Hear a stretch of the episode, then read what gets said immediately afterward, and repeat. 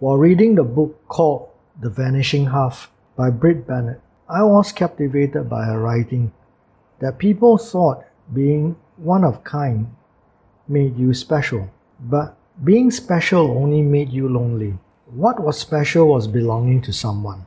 I have in my time worked for, advised with, and walked alongside a billionaire and a few other multimillionaire businessmen. And I can confirm and attest that all of them are very lonely and unhappy once having achieved what they started out to do. Their main and constant gripe to me was that there is no one whom they can trust. Everyone is just hanging around on account of their prodigious wealth. That includes me at that time. You may be forgiven to think that with all the money in the world, they could buy the best and brightest talent. But the irony is that all they can afford to buy are people who demonstrate dog like loyalty. Because you could never be too smart. In fact, if you are too clever, they soon become leery of you.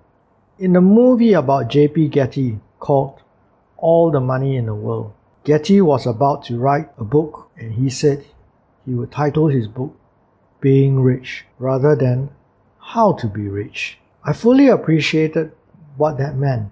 There are plenty of books out there attempting to teach you how to get to be rich and successful. But there are not many books out there that teaches you how to live and continue to interact with your fellow ordinary human beings after you have become rich and successful. Many rich people struggle to belong.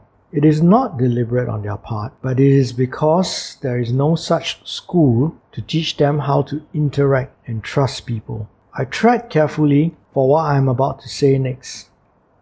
I recognize that I may be biased on account of my Catholic faith, but I have found comfort and tons of wisdom in the Bible. I am more convinced now than ever that it is indeed possible for a rich person to enter heaven if he or she can use their resources to build and foster communities.